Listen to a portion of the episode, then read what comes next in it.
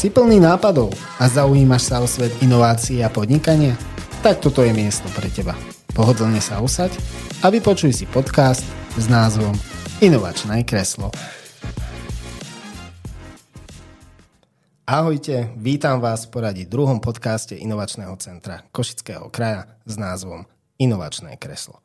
V minulom podcaste bol mojím hostom generálny riaditeľ ICKK Peter Brail, s ktorým sme sa rozprávali o jeho pôsobení mimo Slovenska a prečo sa rozhodol vrátiť späť. Taktiež sme rozobrali fungovanie ICKK a ich programov, na ktorých aktuálne v Košickom kraji pracujú. Takže, ak si tento podcast ešte nepočul, určite si ho nezabudni potom to tu pustiť.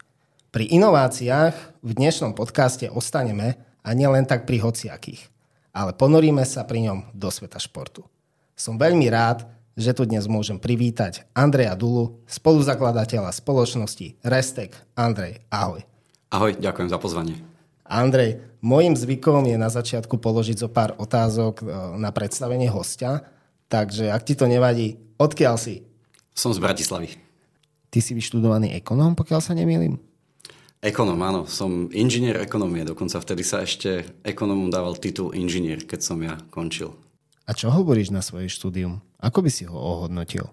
Ja som bol s môjim štúdiom spokojný, študoval som na ekonomickej univerzite, moje zameranie bolo obchod a marketing, takže nejaké základy vlastne do tej mojej ďalšej práce mi to určite dalo. Obrovská výhoda bola aj, že popri škole som pracoval, takže už som bol, vlastne keď som to štúdium končil, tak som už mal, neviem či dva roky alebo dva a pol roka aj pracovných skúseností, Takže dalo by sa povedať, že som bol pripravený na to sa ísť zamestnať alebo začať niečo, nejakým spôsobom budovať kariéru. A kedy prišiel ten zlomový moment, OK, idem si založiť svoj prvý startup? Takto vtedy startup podľa mňa ešte neexistovalo to slovo, si myslím, alebo teda sa aspoň tak nepoužívalo. Popri škole som e, pracoval, e, nie vo vlastnej firme, mal som normálnu, normálnu robotu. Keď som školu skončil, tak e, sa mi podarilo vyhrať pohovor na pozíciu marketingového um, manažera v PlayStation, nice. uh, v Sony, uh, vlastne na Slovensku a v Bratislave, odkiaľ som sa po asi roku a pol posunul do Prahy a mal som vlastne zodpovednosť za český a slovenský trh, čo sa týkalo PlayStation. A tam som, myslím, vydržal, bolo to podľa mňa 5 alebo 5,5 roka. A potom vlastne, uh, to bola podľa mňa asi najlepšia korporátna práca na svete, akú mladý človek vôbec môže mať v mojom veku, lebo je to výborný produkt, ktorý je celosvetovo uznávaný, precestoval som celý svet, ale už tak nejak podvedome po tých 5 rokoch som začal cítiť, že by som chcel robiť niečo sám na seba. Takže vlastne potom bolo to veľmi ťažké rozhodovanie, ale z toho PlayStationu som odišiel a založil som svoju prvú firmu alebo spoločnosť vtedy. Vtedy by som to určite startupom ešte nenazval, lebo vtedy som podľa mňa ten pojem ešte aj nepoznal. Wow tak to ti verím, že to rozhodovanie muselo byť veľmi ťažké, pretože pracovať pre PlayStation je určite pre mnohých dream job. E, ja som to nazval ako startup, pretože vy ste to rozbehli vo veľkom. Jedná sa práve o Restek, kde si ako spoluzakladateľ. Vieš možno pre ľudí, čo sa úplne do sveta hokeja a športu nevyznajú, bližšie priblížiť, čo to ten Restek je? Jasné, aby som to ešte len poopravil. Ja som vlastne po tej mojej prvej práci nezaložil Restek. Ešte medzi tým som mal niekoľko iných spoločností, ktoré boli väčšinou v Bratislave. A potom ma to začalo tak nejak ťahať ako keby do sveta a Restek bol vlastne taký ideálny projekt, ktorý sa mi javil ako niečo, čo spája to, čo mám rád, teda šport, uh-huh. aj s tým, že to môže byť vlastne globálny projekt a ne, ne, nezostane len na Slovensku. Restek úplne v jednoduchosti je nový typ materiálu, ktorý hokejisti, keď si dajú na čepel, na hokejku, tak vďaka nemu môžu lepšie kontrolovať puk, lepšie strieľať a z obyčajného nápadu, ktorý sme mali ceca pred 7 rokmi aj spolu s môjim spoluzakladateľom, je dnes vlastne spoločnosť a ten produkt je používaný v NHL, na olympijských hrách a predáva sa vo viac ako 20 krajinách na svete. To znie ako fakt super nápad, lebo to vie reálne dopomôcť tým hokejistom k lepším výkonom. A čo ťa viedlo k tomu prísť myšlienkou pásky na hokejku? A tak ja som celý život hral hokej, amatérsky, Aha, na okay. zamrznutých jazerách. V Amerike, keď som študoval, tak som hral za svoju strednú školu. Potom, keď som sa vrátil, tak som začal hrávať aj na ekonomickej univerzite. Tak nejak som sa dopracoval k amatérským ligám a partičkám hokejistov. A dalo by sa povedať, že skoro celý svoj život hrávam hokej pravidelne. Takže ako každý, kto hrá, poznám túto situáciu, kedy si musíš proste pred každým zápasom paskovať hokejku to ťa štve, tá páska sa trhá, Um, často to nestíhaš, lebo bežíš na poslednú chvíľu na hokej a potom zase som si neopaskoval hokejku. A miesto toho, aby sa sústreďoval na zápas, tak vlastne riešiš svoj výstroj.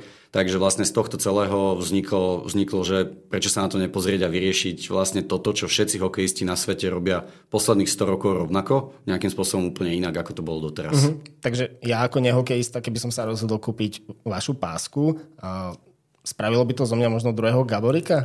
A Gaborika, myslíš v korčulovaní alebo v čom konkrétne? Neviem, možno v strelbe? Uh, nie, takto. Um, dáva ti to výhodu, alebo teda benefit, uh, lepšie kontroly puku, lepšie strely. To rozhodne nemôžeš si ale predstaviť, že ak si doteraz nikdy v živote nehral hokej a zrazu si to nalepíš na hokejku, takže budeš vedieť uh, dávať góly alebo hrať na úrovni NHL. To, to zlepšenie je v jednotkách percent, vieš ho cítiť vtedy, keď uh, máš už ako keby aspoň nejaké základné schopnosti, ale rozhodne to nie je niečo, čo ako keby odpovie na všetky tvoje amatérske hokejové problémy. Takže to, toto ani nie je niečo, čo vlastne v športe by sa vôbec dalo vymyslieť, lebo veľa tých vecí a tých inovácií je na trhu desiatky a desiatky rokov a už každé zlepšenie aj o 1, 2, 3, 4, 5% vie robiť veľký rozdiel na čím vyššej úrovni. Ale zároveň to, že Restek si nalepíš a máš ho na hokej keď 10 zápasov a nemusíš to stále meniť, dáva výhodu aj niekomu, kto možno ten hokej nehrá na najvyššej úrovni, ale proste sa mu to iba nechce riešiť každý krát, keď mu niekto skočí na hokejku alebo keď si to zabudne opaskovať Jasne. pred hokejom. A kto bol vašim prvým klientom, keď ste sa rozhodli, že to idete dať vonku? Bol to už od začiatku zámer ísť pre ten, na ten profesionálny hokej, alebo ste sa chceli zamerať najprv na tých amatérov alebo detí? Prvým klientom som bol ja, lebo všetky tieto nové veci testujem najprv na sebe, potom moji spoluhráči, potom kamaráti a potom vlastne ešte stále som nebol rozhodnutý, že toto je projekt, do ktorého chcem ísť nejakým spôsobom plnohodnotne. Ale potom sa stala taká vec, že jeden z mojich kamošov bol úplne nechtiac na lade so Zdenom Chárom a okay. mal na hokejke náš restek, alebo teda taký prvý prototyp toho nášho materiálu a Zdeno k nemu prikorčuloval a opýtal sa ho, čo to je a na naše veľké prekvapenie potom povedal, že toto je super a chcel by som s tým hrať v NHL. A to už bol aj taký záväzok, že keď máme vlastne hráča, ktorý bol vtedy kapitán Bostonu a mal a dodnes drží najtvrdšiu strelu, ktorú kedy zaznamenali v NHL, tak vlastne keď on si myslí, že ten produkt je dosť dobrý na to, aby s ním mohli hrať hráči NHL, tak už je to aj taký záväzok, že potom si hovorí, že OK, ak ste vedia hrať hráči NHL, tak to možno má potenciál na to, aby to tú pásku postupne z toho trhu vytlačilo alebo aspoň nahradilo nejaké percento hráčov, ktoré prestanú používať pásku a začnú používať Restek. To bol asi ten prelomový milník u vás získať NHL licenciu. Ak môžeš priblížiť posluchačom, čo si majú predstaviť pod tým získať takúto NHL licenciu, ako to vyzerá, aká je cesta k samotnému tomu získaniu tejto licencie, možno ako dlho vám to trvalo. NHL licencia je jeden z úplne posledných krokov. Na to, aby si ju mohol získať, musíš mať produkt, ktorý v NHL sa používa, alebo eh, NHL o ňom dlhodobo vie Musí to byť produkt, ktorý sa predáva minimálne niekoľko rokov, ideálne po celom svete. A potom následne musíš NHL presvedčiť, že ak ti tú licenciu udelia, takže potom vlastne budeš e, vďaka tomu vedieť robiť ako keby, že s tým tvojim produktom dostatočne dobrý biznis, pretože z každého predaného produktu, ktoré má e, vlastne produktu, ktorý má na sebe logo NHL, ty odvádzaš nejaký licenčný poplatok. A NHL je firma ako každá iná, chce zarobiť, to znamená, že licenciu udeluje produktom, ktoré majú šancu sa udomacniť na trhu a predávať sa naozaj vo vysokých číslach. Tu NHL licenciu udelujú každý rok iba niekoľkým spoločnostiam. Pokiaľ ja mám správne informácie, tak zo Slovenska sme úplne jediná firma a prvá, mm. ktorá vlastne takúto licenciu má a dúfame, že budeme z NHL ako keby že na dlho rokov dopredu spolupracovať. Takže vaši zákazníci si teda vedia na ten restek mimo toho tých všetkých vlastností, čo ponúka, dať aj vlastný dizajn, vlastnú farbu, pokiaľ viem, možno vlastné obľúbené číslo, logo. Presne tak, keď e, prídeš k nám na web eurestek.com, tak si vlastne na každý produkt, ktorý si vyberieš a chceš si ho kúpiť, či už e, senior, junior verziu, biely alebo čierny ten základný materiál, máš tam ešte dve možnosti. Buď si ho môžeš personalizovať svojimi iniciálami alebo svojim číslom, ktoré vlastne my potom presne pre teba vytlačíme priamo na ten produkt. A potom je ďalšia, ešte oveľa zaujímavejšia možnosť a to je to, že si môžeš na neho umiestniť aj akékoľvek logo klubu. Či už svojho, amatérskeho, profesionálneho, alebo a vďaka NHL licencii práve si tam môžeš umiestniť aj logo klubu NHL. To znamená, že keď si veľký fanúšik Bostonu alebo Chicaga, tak vlastne môžeš priamo na tom našom produkte a tým pádom priamo na svojej hokejke mať ako keby logo klubu tvojho obľúbeného z NHL. A ktoré logá sú také najžiadanejšie?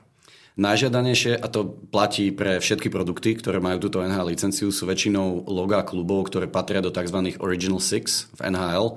Tam patria tie kluby, ktoré aj na Slovensku majú asi najviac fanúšikov ako Boston, Montreal, Toronto, Chicago, Detroit a tak ďalej.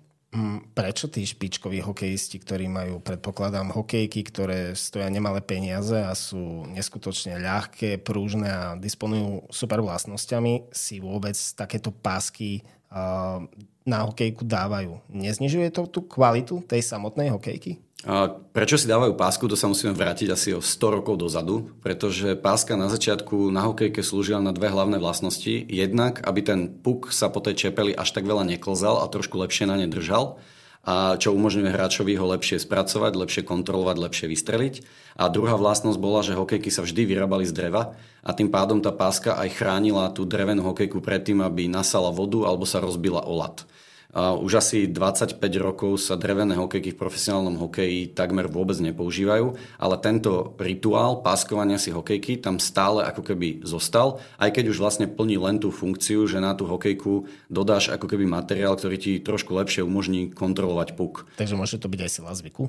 Je to samozrejme na jednej strane sila zvyku, na druhej strane tie hokejky sa stále vyrábajú, aj keď sú z tých um, nových materiálov, sa vyrábajú tak, že tie čepele sú relatívne šmiklavé to znamená, že bez pásky na hokejky sa ti ten puk naozaj ťažšie kontroluje. My sa na to ale pozeráme presne aj z toho pohľadu, ako si povedal ty. Keď si kúpim tú najdražšiu hokejku a tie najdražšie stoja aj 400 dolárov, jeden mm. kus, tak tá hokejka je perfektne vyvážená, má perfektné vlastnosti, ktoré ty potrebuješ a tie najľahšie z nich dneska vážia okolo 330 gramov keď nakoniec e, nabalíš 20 e, gramov pásky, ktorá ešte nasaje vodu, lat a oťažie, tak vlastne presne ako si povedal, kompletne meníš vlastnosti tej hokejky, robíš ju zbytočne ťažšou, čo ti zase e, spomaluje strelu a, kon, a vlastne zhoršuje ti kontrolu puku. Takže my sa na to pozeráme tým pohľadom, že ako tú, ako tú pásku nahradiť niečím, čo je extrémne ľahké, extrémne tenké, aby sme negatívne neovplyvnili vlastnosti tej hokejky, ale zároveň ti dá tú drsnosť, ktorú potrebuješ na to, aby si to vedel kontrolovať. A to je presne restek. Je o polovicu ľahší ako akákoľvek páska, ktorú si vlastne namotáš na tú čepel a je drsnejší, to znamená, že ten puk ti na tej čepeli lepšie sedí a keď ho vystrelíš, tak ten puk viac, viacej rotuje a tým pádom je dráha jeho strely presnejšia a rovnejšia, ako keď strieľaš klasickou páskou. Jasné, rozumiem. Vy ste si dokonca tento nápad dali patentovať. Ako dlho trvala doba, pokiaľ vám to celé schválili, alebo ako prebieha taký proces žiadania patentu? Tak žiadať o patent a potom ho dostať je vždy e, beh na dlhé trate. E, sú určite aj spoločnosti, ktoré to vedia vybaviť za rok a pol, dva, keď majú šťastie. Nám to od podania až do udelenia posledného patentu to trvalo cca 5 rokov pretože americký patentový úrad si naozaj dával na čas a mali veľmi veľa tých spisov a počas covidu postupovali oveľa pomalšie ako predtým. To znamená, že podali sme to v 2018, všetky sme dostali udelené tie patenty až v roku 2023 pričom americký bol úplne posledný. Vlastne tým patentom chránime to, aby keby kdokoľvek si ten náš produkt kúpi a teoreticky by ho akože spätne inžinieroval a chcel ho vyrobiť znovu, tak aby s takýmto podobným produktom nemohol ísť na trh. A máme to chránené vlastne vo všetkých krajinách, kde sa hokej naozaj hrá, čo je cca 20 krajín eh, ako keby celosvetovo. Tým, že si spomenul, že to máte chránené, myslíš to tak, že už nemáte žiadnu konkurenciu, alebo sa nájde nejaký podobný produkt na trhu?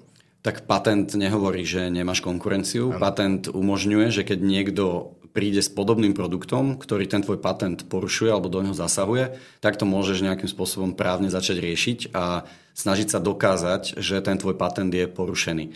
Konkurenčné produkty máme jeden, ktorý eh, si myslíme, že je veľmi blízko. Vznikol eh, oveľa neskôr ako náš a tým pádom ho považujeme za taký, ktorý do nášho patentu zasahuje. Práve kvôli tomu sme vlastne naši patentoví právnici už aj požiadali, aby sa napríklad do Európskej únie už sa vôbec nesme dovážať, to sme zastavili. A teraz momentálne práve strategicky plánujeme, že ako podobné, podobné opatrenie dosiahnuť aj v USA.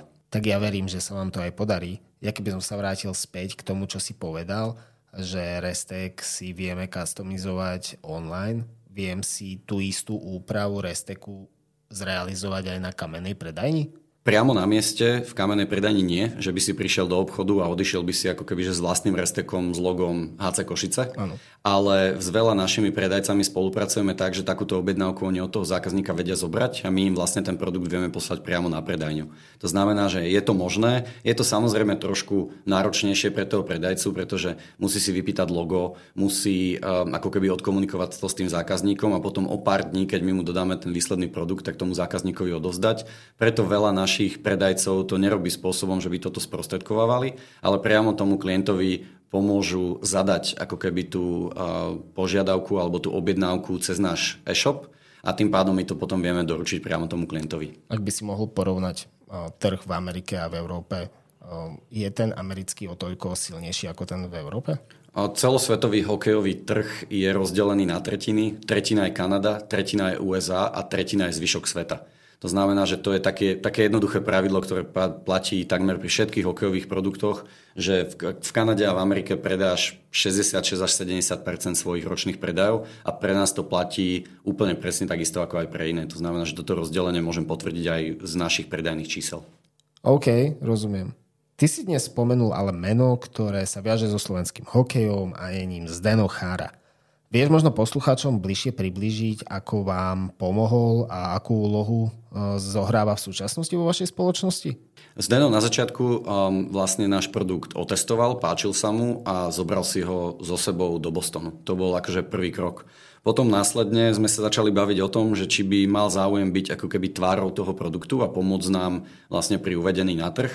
A vlastne táto komunikácia prerastla do toho, že Zdeno sa vtedy stal z jedným z prvých investorov to znamená, že vlastne dodnes je jeden z akcionárov našej spoločnosti. A čo sa týka tej pomoci, ktorú si spomínal, tak áno, je aktívny, pomáha nám vždy, keď potrebujeme, alebo vždy, keď e, máme požiadavku, s ktorou on vie najlepšie pomôcť.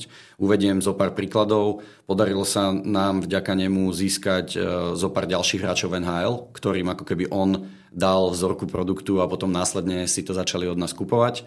Podarilo sa mu pomôcť nám dostať sa do najväčšej predajnej siete um, hokejových predajní v Amerike a možno naposledy, čo sme spolu riešili, bola práve tá licencia v NHL, kde na, ten, na to stretnutie do New Yorku, kde sme vlastne išli odprezentovať Restek priamo do kancelárie NHL, tak vlastne Zdeno išiel so mnou. To znamená, že fyzicky na tom stretnutí bol a vlastne sme to stretnutie aj ako keby že celkom úspešne viedli, čoho výsledkom bolo, že sme sa vlastne z NHL potom dohodli, že tú licenciu nám udelia. Je to ťažšie povedať asi Zdenovi Chárovi, že nie. Jasné, tak pozri, pozri na mňa, vieš ako on vyzerá, to znamená, že keď sme spolu na meetingu, tak jasné, že sa boja viacej jeho. Poďme si možno povedať niečo o vašich ďalších plánoch. Aké športy by ste chceli možno ďalej a takto za pomoci Resteku rozvíjať? Viem, že sa Restek objavil v novom športe, ktorým je padel. Vieš možno poslucháčom priblížiť, čo to ten padel je? Tak najprv by som povedal, že v hokeji sme ešte ani zďaleka vlastne nedosiahli to, čo je možné. To znamená, že určite sa ďalej koncentrujeme na to, aby tu ten počet tých hráčov v hokeji, ktorí používajú restek, aby ďalej rastol. Napriek tomu, ale na druhej strane si uvedomujeme, že hokej je relatívne malý trh, čo sa týka celosvetového pohľadu. Takže sme sa vlastne zamerali na to, že či podobný produkt alebo ten materiál nevieme uplatniť aj niekde inde. A keďže sme všetci vo firme akoby športovci, tak sa logicky pozeráme na iné športy. A prvý, ktorý sa nám už podaril ako keby rozbehnúť je práve padel. Padel je raketový šport, je to ako keby mix medzi skvošom a tenisom. Na Slovensku zatiaľ sa hrá, pokiaľ viem, iba v Bratislave, máme tam prvé kurty, ale v, v krajinách západnej a aj severnej Európy tento šport, dalo by sa povedať, že zažíva obrovský boom. Pribúdajú hráči, kurty naozaj že v neuveriteľných počtoch a má to predpoklad byť e, jeden z ako keby svetovo najpopulárnejších športov. Pra, práve na uh, padelovej rakete máme využitie, že keď si na ňu hráč nalepí náš materiál, tak dokáže lepšie kontrolovať loptičku a dokáže udeliť väčšiu rotáciu. Takže v tomto, tento, tento šport sa nám už podarilo na ňo vymyslieť produkt a už sa nám podarilo tento produkt aj licencovať jednému z najväčších výrobcov rakiet v padeli, s ktorým ho budeme vlastne v roku 2024 uvádzať celosvetovo na trh a asi do 65 krajín. To znamená, že už od toho uvedenia na trh bude, bude vlastne ten produkt k dispozícii v oveľa väčšom počte krajín mm. aj obchodov, ako vlastne náš hokejový produkt. Čo ti trvalo v celom tom podnikaní sa naučiť najdlhšie? Rozprávaš o tom ako normálnej veci, ale čo bolo najťažšie pochopiť? Podnikaní všeobecne? Strašne veľa ľudí, s ktorými sa rozprávam, hovoria, že ja by som strašne rád podnikal, ale nemám nápad ja mám presne opačný problém, že ja mám strašne veľa nápadov, ktoré by som mm-hmm. ako keby že chcel robiť. To znamená, pre mňa najťažšie asi je, že keď mám už konečne ten dlhý zoznam nápadov, tak si z toho vybrať, že iba jeden alebo dva, ktoré budem robiť, lebo mne na začiatku každý ten nápad prípada dobrý, každý mi prípada, že bude ma baviť, že ho budem chcieť robiť dlhodobo. Takže keď, sme, keď som sa vlastne rozhodoval ohľadom Resteku, tak ja som mal Mm, myslím si, že to bolo viac ako 20 nápadov v takej excelovskej tabulke, kde som mal napísané pre, proti, veľkosť trhu, mm. či by ma to bavilo, čo na to treba, koľko by to stálo. No a vlastne z tohto som vyberal ako keby, že ten top nápad. Takže ja by som povedal, že rozhodnúť sa a začať robiť ten prvý je asi najťažšie a potom, keď už to robíš, tak už je to také jednoduché, keď si si dobre vybral. No a na to vlastne slúžia aj inovačné centra a háby na Slovensku. Myslí si, že Slovensko je na dobrej ceste? Vieme sa možno časom aspoň trochu približiť krajinám ako je Estónsko, Fínsko? Mne sa to strašne ťažko ako keby posudzuje, lebo pri našej vlastne ceste s Restekom, ja som bol v akcelerátore v Bostone, bol som v St. Louis, boli sme v Štokholme, ktoré sú, ako keby tie mesta sú považované vlastne na tej inovatívnej mape, ako keby, že niekde úplne inde. To znamená, že ja tento slovenské prostredie sa mi ťažko hodnotí, lebo ja som vlastne v ňom nestrávil až tak veľa času.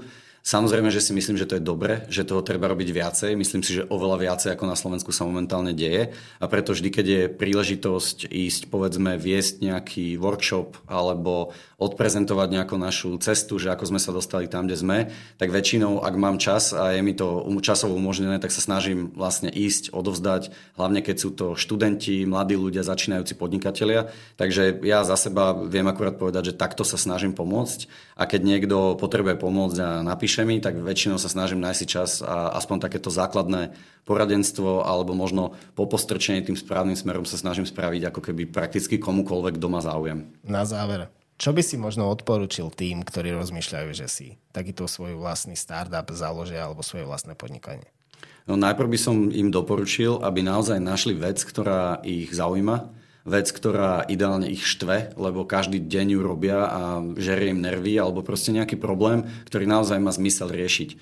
Veľmi veľa e, startupov môže vzniknúť a že chcú robiť startup, ale v skutočnosti treba začať pri tom, že čo ten startup, ten produkt, tá služba alebo čokoľvek, čo budem ponúkať, že či rieši nejaký problém, na, ktorý ľuďom, na, na ktorom ľuďom záleží či ho chcú riešiť pomocou nejakého riešenia, či za to riešenie chcú zaplatiť. A ideálne sa to robí tak, že vezmeš si notes a za každým, keď ťa niečo pravidelne naštve, tak si to zapisuješ a potom rozmýšľaš nad tým, že viem to spraviť lepšie, robia to nejaké iné firmy, existujú na to nejaké produkty, viem to spraviť lacnejšie, rýchlejšie, e, stojí to za to, aby ľudia za to veľa platili a takto, keď si to človek nejaký čas ako keby že zapisuje a vyhodnocuje, tak vlastne sa dostane k nejakému zoznamu nápadov, čo by ho bavilo robiť. No a potom to už treba len prekryžiť s tým, čo si študoval, na čo máš nejaké prirodzené vlohy a na akú pozíciu v tej firme sa vlastne ako keby cítiš. Lebo niekto je prirodzený obchodník, niekto je skôr introvert a radšej e, kódi software. To znamená, že každý toto o sebe by mal na začiatku vedieť a potom si jednoducho povedať, že kde bude mať najväčšiu pridanú hodnotu pri, tom, pri tej firme alebo pri tom startupe. Andrej, držíme ti palce v ďalšom napredovaní a veríme, že sme touto cestou motivovali niekoho z vás, kto rozmýšľa, či, sa, či začať podnikať alebo rozbehnúť svoj vlastný startup – Mojím dnešným hostom bol Andrej Dula, spoluzakladateľ spoločnosti Restek. Andrej, ďakujem, že si tu dnes so mnou bol. Ďakujem za pozvanie. Majte sa, ahojte. Ahojte. Toto bolo inovačné kreslo a ak vás tento diel zaujal a chcete mať viac informácií z oblasti inovácií a podnikania, nezabudnite sledovať ICKK na Instagrame a všetkých sociálnych sieťach. Ahojte!